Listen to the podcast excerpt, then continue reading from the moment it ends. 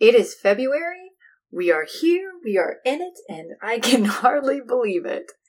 So, because it's February, and because you are used to me sharing really terrible jokes with you, I want to know what has been the worst pickup line you all have ever heard.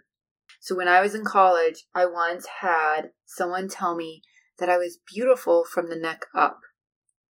And like I was sort of, kind of, maybe a little flattered by that. I was also like, I don't, like, what's wrong with the rest of me? Oh well. So I want to hear your worst pickup line ever. Bring it on, bring it on. I want the corny, I want the cheesy, I want the cringy.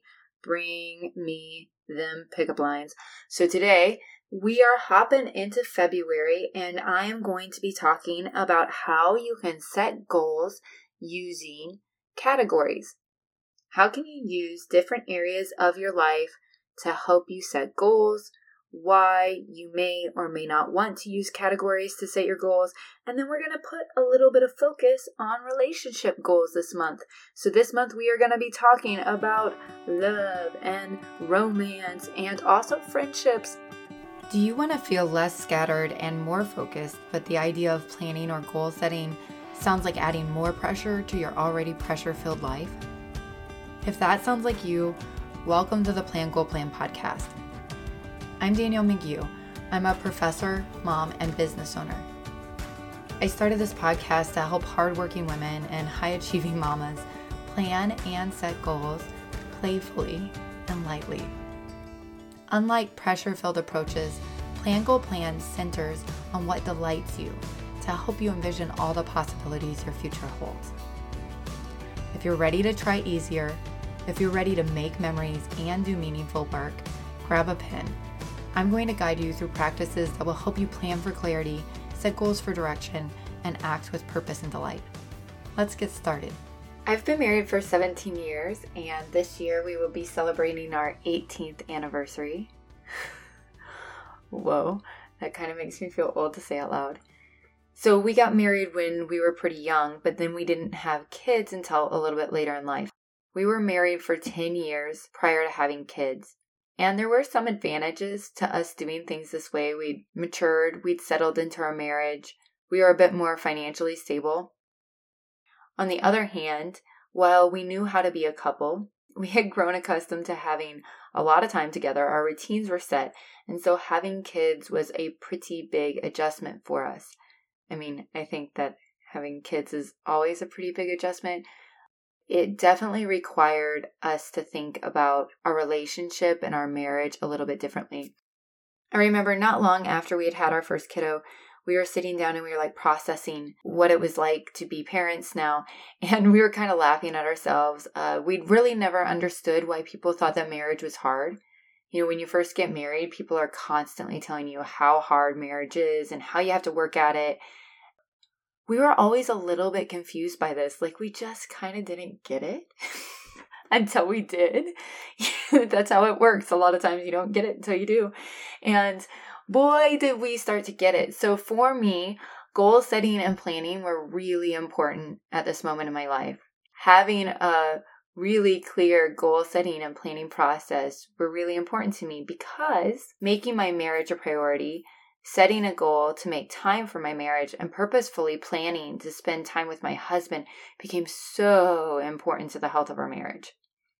So, this month, February, I plan to talk a lot about relationships, both romantic and platonic, on the podcast because setting relationship goals can be a game changer. So, learning to plan so that you have space for relationships that flourish, it's so important, y'all. Today, to kick off these conversations, I'm going to give you some tips and tricks for using categories or life domains to set goals. Before I get into the nitty gritty details of all that stuff, I want you to pop on to plangoalplan.etsy.com and check out the Couples Goal Setting Guide. The Couples Goal Setting Guide, y'all, this is a fantastic resource to help you and your partner set goals together, to support each other in your goals, and to grow in your relationship. There's also a Galentine's Day party planner, and it's so super cute, y'all. So, if you want to throw a Galentine's Day party and you want something to help organize you as you do it, Check it out, it's super fun. I had a blast making it. So if you need something to help you cultivate those friendships, cultivate those romantic relationships, use these amazing tools on plangoalplan.etsy.com. Let's talk life domains or life categories. So, what do I mean? I mean things like relationship, work, family.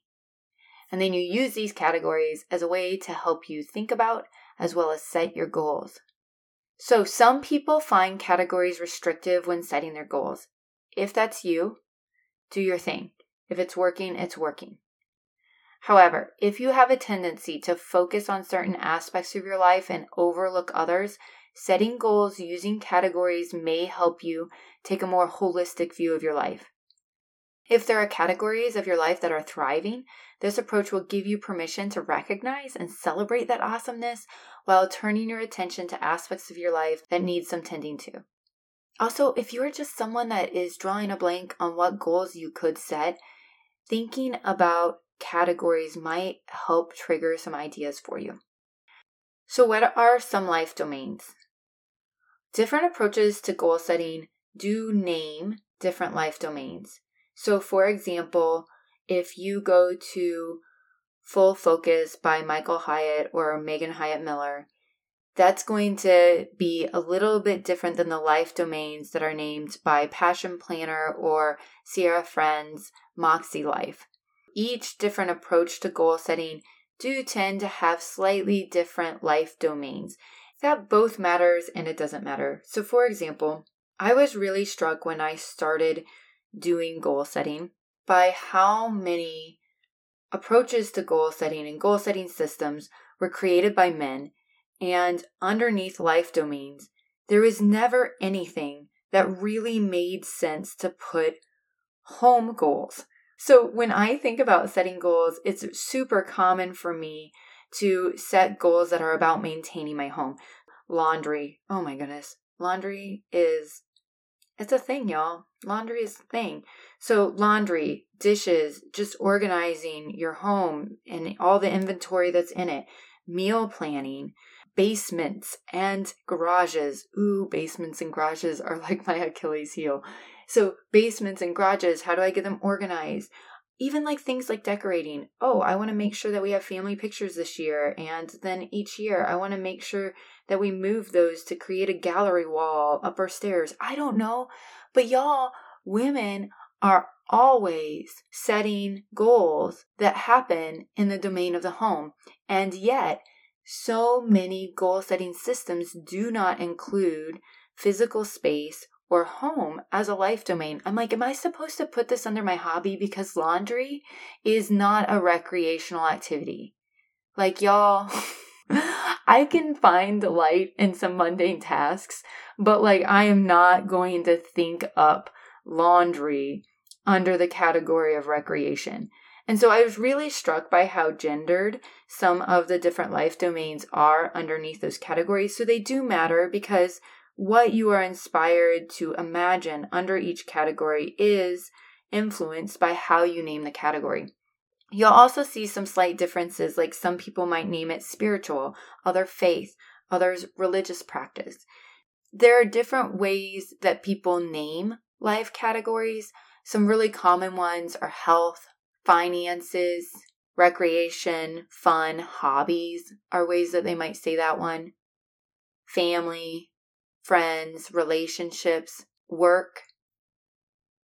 And sometimes those are bundled together or broken apart. So, for example, different approaches might list out like romantic relationship or like focal relationship. And then they'll list out, you know, family or friends as separate categories. Others will just have a relationship category that encompasses both your romantic and your social relationships. There's not necessarily right or wrong life domains, but there are categories or areas of life that are best suited to you. So you need to figure out what life domains make sense for you.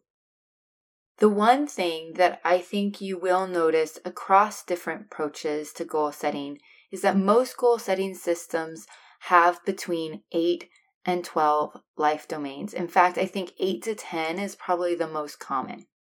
you might sit down and start brainstorming all of the different areas of your life. And you might think about how could I take everything that I've brainstormed and narrow it down to 8 to 10 categories. This might require you to put some categories together. Be thoughtful about how you lump them together, but what you do is kind of up to you, and you might want to experiment and play with it a little bit. Now, once you've named each life domain and you've narrowed it down to 8 to 10, you can start imagining goals under each domain. Usually, it is recommended that you set one goal in each life domain for the year.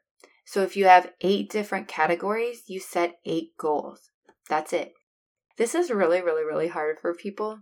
And this is really, really hard for me I do think that once you sit down and you start brainstorming, you're like, okay, health. I have physical health and I have mental health. And under my physical health, I need to start exercising, but I also really need to start eating some more vegetables and I probably should drink some water and I need to go to sleep earlier. So all of a sudden, you're like, oh my gosh, I have eight goals just under health. And Danielle's telling me that I can only set eight goals a year, one in each life domain. so this is this is a challenge because what you need to do is sit down and go okay if i'm going to set two goals under the domain of health what does that mean in terms of being able to set goals in other categories? Does that mean this year i'm just not going to work as much on personal development that my personal development is taking care of my health? Does that mean that this year i need to pull back at work Maybe this year we just have so many other things going on that my garage is just never going to get organized and I'm going to make peace with it and it's going to be okay. Because while I'm giving myself permission to have a wild garage this year, next year I know that I can make it a priority and it will get done. You do not have to set goals in every life domain every year. But it is helpful to notice if there's an area of your life that you routinely do not set goals in. Is that because you feel comfortable and satisfied in that area of your life? Or do you struggle with that area of your life and you've been avoiding it? Come on, y'all. If that's it, sometimes we avoid the very things that we need to work on most and the very things that, if given our attention, would increase our quality of life. So ask yourself the hard questions. Why do you keep avoiding setting goals in that area of your life? You got this. You can do this. I know you can. So get in there, ask yourself the hard questions. It is difficult to find equilibrium across our life domains. It is. And I don't think that pure balance even needs to be the goal. Rather, make sure that you are noticing, that you are tending to, that you are honoring all aspects of your life. And setting goals using life domains, using categories can help you with this. If this episode has you feeling jazzed about setting goals and you need more support, check out plangoalplan.etsy.com. Like I said, there's a new couples goal setting guide that I'm super excited about. There's also a 2023 goal setting workbook that I love. My heart is into that thing. So choose one that best suits you. It downloads instantly, so you can start right now. So check out plangoalplan.etsy.com. Download yourself some resources to help you with this. I hope this episode has given you some tools for thinking about your life holistically, as well as some tools for setting goals using categories. Tune in this month and learn more about setting romantic relationship and friendship goals. It's gonna be fun. It's gonna be fun. It should be a pretty delightful month full of growth and connection. If this podcast has inspired you, guided you, or just made you laugh, the number one way that you can thank me is by leaving a written review for the show over on Apple Podcast. I'm seriously tickled every time that I hear from you all, so pop onto Instagram and follow Plan Goal Plan and digital message me. I want to say hello. I want to geek out about all things planning and goal setting.